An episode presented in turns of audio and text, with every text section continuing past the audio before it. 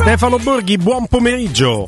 Buon pomeriggio a tutti voi. Ciao, oh. ciao Stefano. Allora, è inutile spiegarti come da un punto di vista proprio umorale per la piazza, per noi stessi, non sia assolutamente un pomeriggio piacevole. Con te abbiamo la possibilità di alzare il punto di, di, di visuale proprio su non solo le criticità della Roma, ma anche sul campionato, perché la partita di ieri della Roma non è stata l'ultima partita di questa giornata di campionato.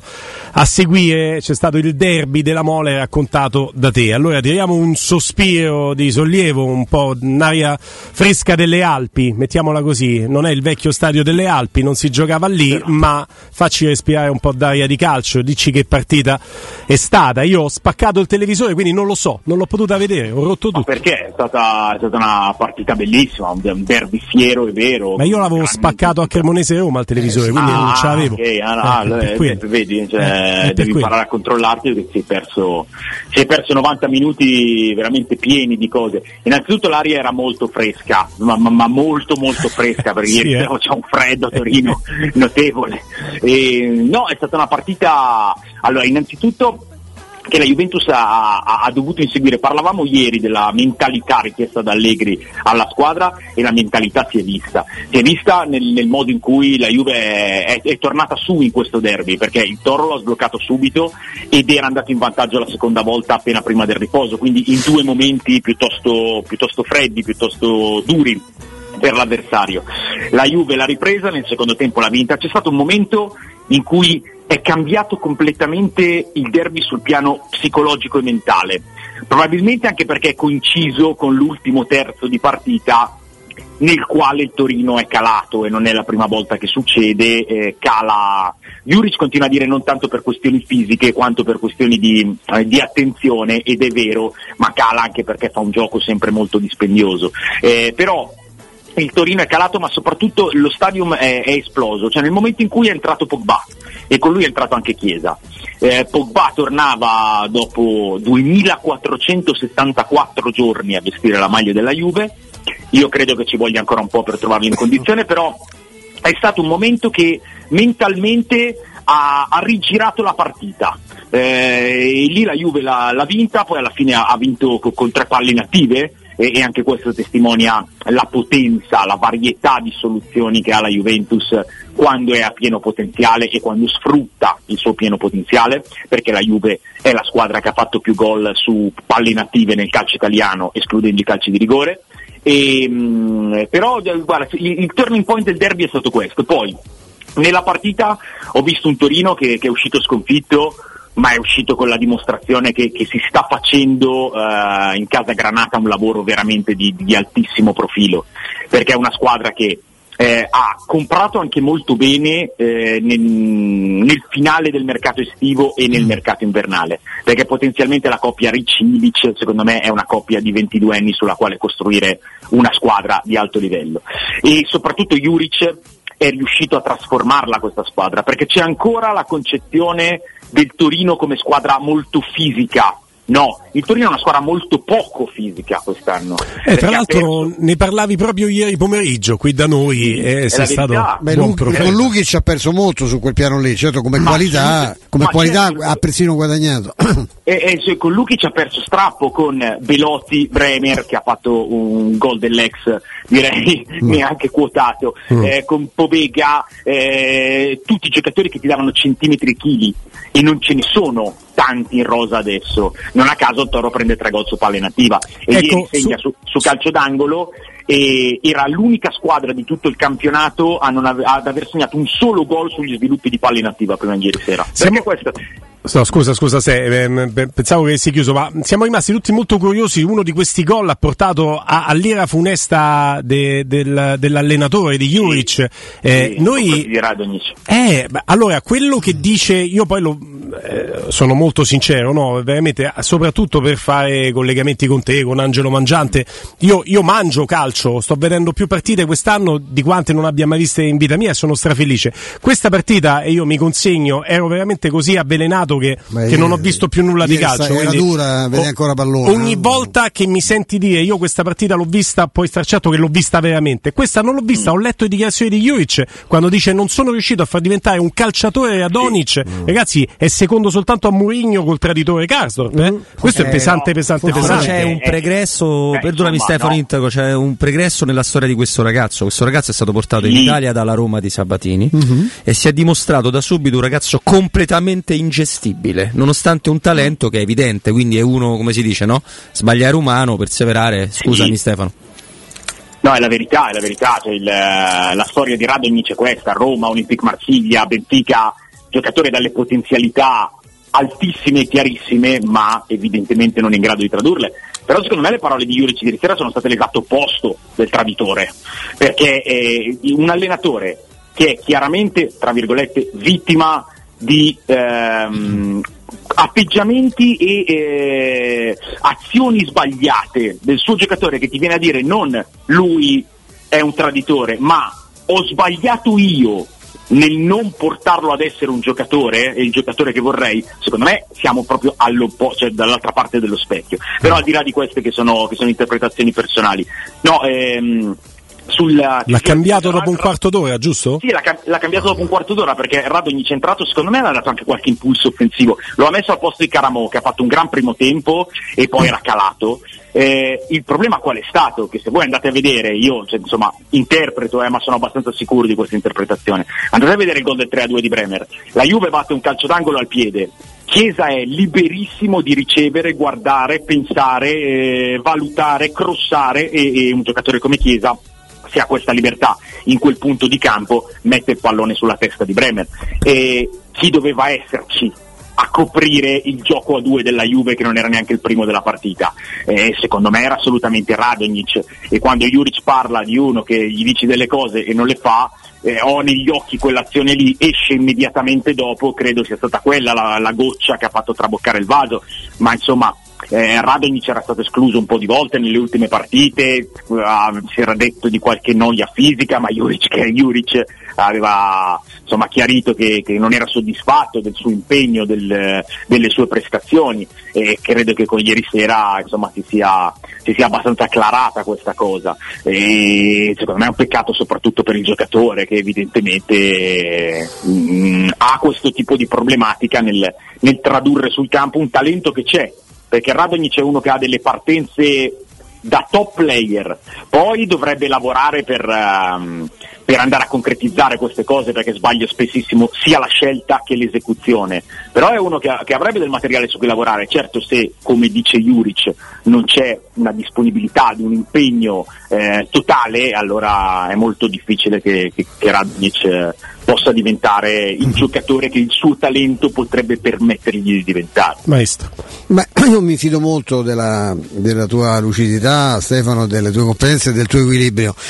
Ti dico che è, è, è, troppo facile dire, anche se tutte le partite per voi per fortuna sono una diversa dall'altra, che se eh, che la Roma di ieri sera e la Juventus ieri sera cioè, messe di fronte eh, al di là di chi arbitra abbiamo qui a Roma puoi immaginare con quanta gioia abbiamo preso anche di Maresca dopo quello che abbiamo visto ieri sera la Roma non ha perso eh, premesso non ha perso per colpa dell'arbitro insomma l'esibizione no. di quel quarto uomo lo trovo una, una vergogna per, la, per, per mm. l'AIA e che, per, per, chi appunto chi, chi ce l'ha mandata a fare quel lavoro ma finisce mh, con più gol a favore della Juventus di quanti ne abbia fatti sera nel derby se fosse fossero questi, poi le, le, cose cambiano, ma insomma se gli equilibri fossero quelli di ieri, io sono rimasto impressionato dalla produzione della Juventus, sono impressionato sì. dai progressi di un giocatore, io non so ecco, qui, quanto c'è di Allegri in Danilo, che Danilo è una, cosa, Danilo è spaventoso? Danilo è, guarda, eh, dire queste cose eh, fa risultare sempre superficiali, ma forse Danilo è il giocatore calcisticamente più intelligente della Serie A. È un giocatore che ha una carriera che parla per lui perché le maglie di Juve, Manchester City, Real Madrid, Porto, Santos, non le mette proprio chiunque, vuol dire che, eh, che, che insomma ce l'hai e ce l'hai sempre avuto, ha vinto dappertutto, eh, è un giocatore, perché ti parlo di intelligenza? Perché è un leader, è un leader carismatico, è un leader tecnico, è un leader tattico, tu Danilo lo fai giocare sempre perché lo puoi mettere in 4, 5, 6 posizioni diverse e ti garantirà sempre il rendimento. In questo 2023 ha già fatto tre gol tutti pesanti, derby Atalanta e Udinese più un assist alla Spezia, è un giocatore formidabile ed è un giocatore che, che, secondo me si è completato anche abbastanza avanti nella carriera, perché io ricordo ad esempio i suoi tempi al Real Madrid e sì, era un giocatore importante del Real Madrid, ma non era uno dei giocatori di totale affidabilità. Eh, poi, poi, lo è diventato, ma, ma, è veramente, secondo me, il giocatore calcisticamente più intelligente è che abbiamo nel nostro campionato. Poi sulla, sulla, mm, su, su, cosa sia la Juve, eh, allora bisogna dare atto di una cosa. Allegri fin, fin dall'inizio, Allegri e tutto il mondo Juve ha sempre detto, aspettiamo la vera Juve, la Juve completa. E adesso comincia a essere una Juve completa perché poi ieri era ancora fuori Milik, era ancora fuori Miretti e non ho detto proprio due, due che non fanno minuti, eh, però è rientrato Pogba, eh, è tornato Chiesa, eh, cioè, la Juventus per me continua sulla carta che non conta nulla, però è la carta ad avere la rosa più forte del campionato. Ha due portieri che sarebbero titolari in, in, tutte le squadre, tranne forse il Milan, però quest'anno avrebbero fatto molto comodo anche al Milan, sia l'uno che l'altro. Eh, forse è un po' corta di opzioni difensive, però eh, giocando in questo modo Danilo, Bremer e Alexandro più eventualmente Bonucci che, che, che, è il capitano e che in certe situazioni eh, ti, ti, dà delle cose molto importanti sono un pacchetto considerevole. Eh, Kostic è, è, il miglior crossatore che ci sia nel campionato italiano. Eh, Quadrado è un altro giocatore che in certe partite sa tornare decisivo e lo ha dimostrato ieri. In mezzo al campo se rientra anche Pogba eh, c'è, c'è, veramente talmente tanta scelta che puoi permetterti di eh, mettere una croce sopra a un campione del mondo come Paredes, anche perché i giovani stanno rendendo, Miretti ha fatto bene, Fagioli continua a fare benissimo ed è un giocatore che mi piace veramente tanto, ieri ha debuttato Barrenecea che è un altro che può avere eh, del, delle prospettive. Davanti, eh, se facciamo l'elenco, stiamo male, cioè, ehm, con questo potenziale è una squadra, è una squadra veramente fortissima ed è una squadra che, essendo fortissima, deve giocare in modo fortissimo. Ieri sera la Juventus che però ha sempre questi addormentamenti quando la palla la lascia agli altri, perché nel primo tempo il Torino ha fatto la partita in lungo e largo e l'ha fatta molto bene per il gioco che, che gli ha dato Juric e la Juventus non pressava perché eh, intimorita dalla possibilità di aprire spazi fra le linee, se ne stava bassa, se ne stava dietro, il Torino, il Torino arrivava con pazienza e con, eh, con efficacia. Però poi quando, quando, questa squadra si scatena eh, ha una quantità di, di potenziale individuale che, che, è ineguagliata secondo me nel, e non mi sembra calcio. neanche un gran momento per, eh, per affrontarla sabato Roberto eh. allora eh, uscirei da, dal derby Torino andrei sulla partita della Roma eh, Stefano eh, tante cose quasi tutte amare dice la gara di ieri secondo me c'è molto mm. di tenuta mentale di una squadra che col doppio impegno anche mm. non facendo un turnover esagerato fa fatica però insomma ieri è peggio quasi della Coppa Italia perché ti rimporta mm. sono zero perché la Roma si fa gol sostanzialmente da sola, con l'errore per me è un errore di lui Patrizio, ma anche in Coppa Italia se l'ha fatto eh, gol da solo. E, e, e, non riesco a capire mh, le scelte in certi momenti perché siamo proprio scollegate tra quello che dovrei fare, quello che vorrei fare e quello che faccio. Ecco, non so se mi sono spiegato. Poi tanto di cappello per la Cremonese ci mancherebbe. Però ecco, insomma, molto avvilente ieri Cremonese Roma. Sì, ieri è stata una prestazione brutta della Roma, dopo un periodo in cui di prestazioni brutte non se ne erano viste, anzi, erano state tutte prestazioni eh, soddisfacenti o comunque migliori rispetto alle pure prestazioni della, della prima parte di stagione. Eh, Um, ieri è tornato ad essere la Roma lunga, la Roma approssimativa, la Roma con la pallata davanti, totalmente inutile perché, perché è un gioco che non funziona, non funziona. Eh, poi puoi piegare a te la partita, puoi essere bravo ad andare a prenderti gli episodi, ma è un gioco che non funziona. Sulle scelte, a me la cosa che ha stupito di più è vedere i Bagnes centrale perché mm. Bagnes eh, non, non, ha quelle cose lì, non ha quelle cose lì. No. Eh, mh, è vero che non ce l'ha neanche, neanche tanto Kumbulla, perché Juric quando lancia Kumbulla a Verona lo lancia in quel posto lì, poi essendo Kumbulla un giocatore senza una grande velocità di base e senza un livello tecnico molto elevato, lo ha portato a fare invece il terzo a sinistra dove, dove andando sull'uomo sfruttava la fisicità. Però i Bagnes è proprio l'esatto opposto, infatti ieri sera mi è parso un po', un po spaesato in, in questo ruolo. E, ehm, anche magari mi sorprende un po' non, non aver visto il Sharawi da titolare nelle ultime due partite, cioè col Salisburgo ci stava, hai bisogno anche della carica, dei nomi, del, della tecnica, magari ieri proprio sull'onda del fatto che Mourinho ha, ha, chiarito tante volte che questa squadra fatica a sostenere il doppio impegno, che spremere ancora Pellegrini e Dybala e tenere fuori Sharawi è stata una cosa che io non mi aspettavo, mi aspettavo il Sharawi titolare. Era uno, anche io, noi tre eravamo convinti sì, che se c'era uno esatto. sicuro da minuto eh, era lui sì, sì, proprio anche per, per, per, il poco minutaggio da parte del Salisburgo. Però non credo che sia una questione di scelte individuali, non credo che sia neanche una questione di prestazione, nonostante la prestazione sia stata veramente brutta, è una questione di, di discontinuità è una squadra discontinua la Roma, come sono discontinue tutte le squadre del nostro calcio tranne il Napoli e, e qua paghi, qua paghi. Finalmente, cioè, finalmente scusate l'avverbio per voi, è proprio l'avverbio più sbagliato, però in ottica cremonese la Cremonese ha capitalizzato mh, per i propri meriti, perché ne parlavamo ieri, tante volte quest'anno la Cremonese non ha raccolto quello che meritava, ieri è passata la cassa forse per, per tutte le altre volte e non so se sia troppo tardi, temo di sì, però, però è andata così la partita di ieri sera. E poi l'episodio eh, del, um, dell'espulsione di Mourinho, insomma, c'è, c'è, un'indagine aperta, dobbiamo aspettare di capire da quello che filtra, da quello che si è fondamentalmente anche visto. Io credo che, che, che insomma, degli ufficiali di gara debbano avere dei, dei, comportamenti esemplari, dei comportamenti impeccabili e debbano essere loro a eh, tenere il termometro della temperatura di una partita eh, o di, di, un, di, un, bordo campo. Eh, per cui vediamo quello, quello che ci dirà questa, questa, indagine, però non è stata una, una bella pagina. Credo anche che poi il, il, discorso mh, portato da Mourinho nel post partita sia un discorso legittimo perché se si è sentito offeso fa molto bene a dirlo, però sia stato anche il, il, modo per coprire quello che si è visto o meglio non si è visto sul campo e, e, e caricare in qualche modo la partita con la Juve. Allora, sulla partita con la Juve può essere tranquillamente. Beh, devo, devo, dire Stefano che sono amabilmente in disaccordo con te perché mm. eh, quando Mourinho dice non c'entra nulla l'aspetto fisico perché avevamo tutto il tempo di recuperare giovedì e martedì e sì, abbiamo sbagliato completamente noi. A un certo punto durante l'intervista perché è vero che non, che non mi guardo una partita che mi sarei guardato con grande piacere, Juventus Torino, perché non ho proprio, ma perché sto anche analizzando l'intervista di Mourinho e lui a un certo punto dice quando si fanno partite così bisogna fare molta autocritica, mea culpa e capire dove si è sbagliato. Lui se c'è una cosa che non fa, l'ha fatta in passato sicuro, eh? ma non fa dopo la partita di Cremona è cercare alibi o distogliere l'attenzione. No. Lui ha avvelenato.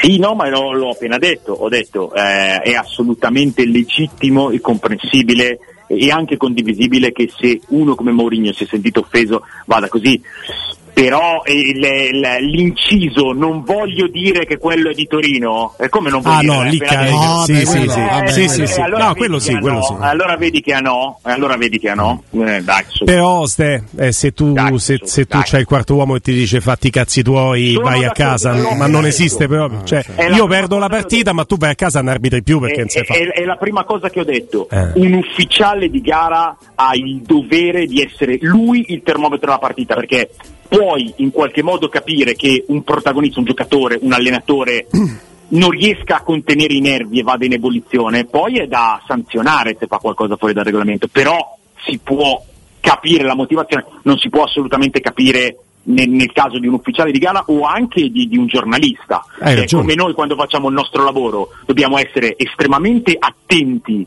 nei toni nei modi e nel, nel, maneggiare un argomento che invece al tifoso può, può in qualche modo far, eh, far, tendere i nervi, la stessa cosa su, su, insomma, su scale diverse io credo che, che, debba fare un ufficiale di gara.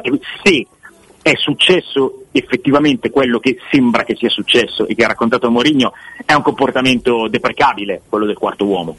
Eh, questo l'ho detto, l'ho detto come sì, prima sì, cosa. Sì, dall'altra parte poi insomma io rimango convinto del fatto che, che insomma sia, sia venuto anche bene mh, spostare completamente il post partita su questo Beh, però l'abbiamo spostato, scusami, io insisto, l'abbiamo spostato noi su questo, perché Mourinho ha detto altre cose, cioè Mourinho ha detto eh, che eh, come no, avesse poco funzionato la sua comunicazione con la squadra, ha detto fate, fate conto che è l'ultima di campionato e che se la vinciamo andiamo in Champions.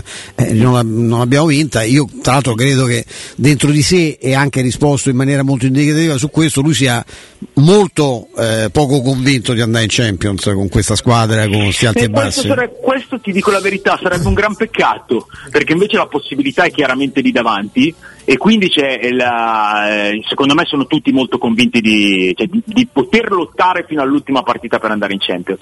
Se qualcuno non è convinto di poterlo fare è un gran peccato perché finisce per essere poi il, il depotenziamento delle possibilità. Io credo che siano tutti molto convinti che, vista anche la situazione della Juve allo stato attuale delle cose, eh, ci sia un'opportunità più unica che rara, perché quest'anno allo stato attuale delle cose il quarto posto è il quinto mm. e quindi cioè, il quinto posto è, è da prendere. risottolineo per la quarta volta allo stato attuale delle cose perché la Juventus ha presentato ieri il ricorso contro la penalizzazione, quindi parte, parte un iter che, che insomma mh, eh, vedremo dove porterà e perché al netto della penalizzazione, ieri la Juventus è salita a 10 punti dal quarto posto, mancano 14 partite, quando hai la Juve che corre dietro non è come avere un'altra squadra, ah, è sempre la Juve e mentalmente ah, no. la, la accusa chiunque.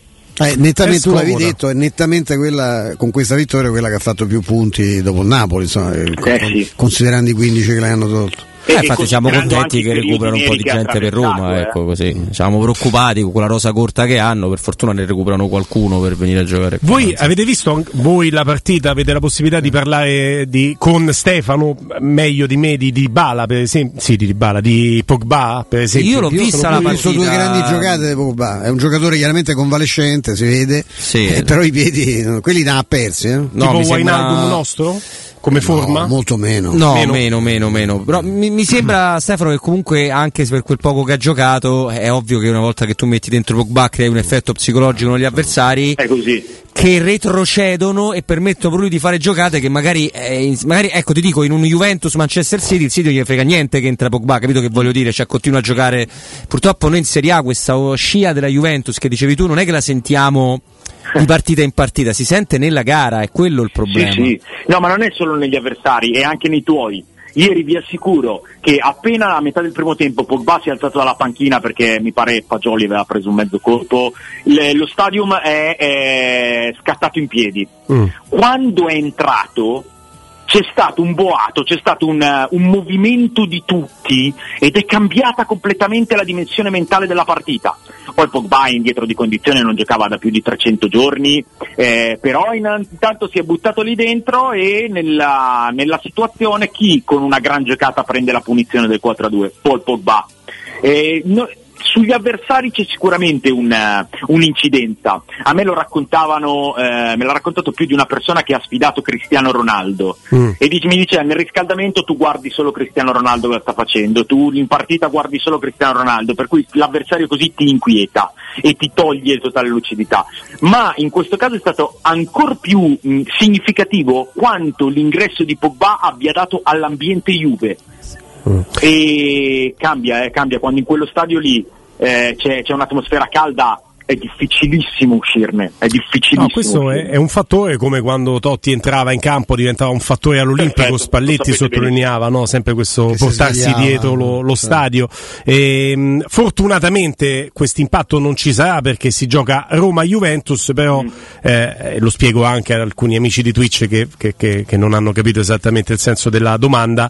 Eh, ci interessa eh, allo stato sì. attuale delle cose quanto può incidere Pogba perché la prossima partita vi do una una notizia che è anche molto importante sì. ed è confermata è Roma-Juve. Ve la ribadisco, prima che Guglielmo rompa un altro televisore, questo nostro, sì. poi questo come quel suo, ma questo ce lo fanno pagare subito. sì. e, e c'è Roma-Juve, pensate, c'è Roma-Juve, quindi ci interessava questo confronto, visto la partita di merda che abbiamo fatto, quella grandissima che ha fatto il derby, esatto. di fare con uno che ne sa più di noi ecco. un confronto su, pensate, perché no, la cosa più idiota che ho sentito è questa è Radio Juve, cioè, c'è Roma-Juventus, pensa, che c'è tra due giorni, eh? pensate Grazie. che notizia che vi abbiamo Grazie del supporto maestro.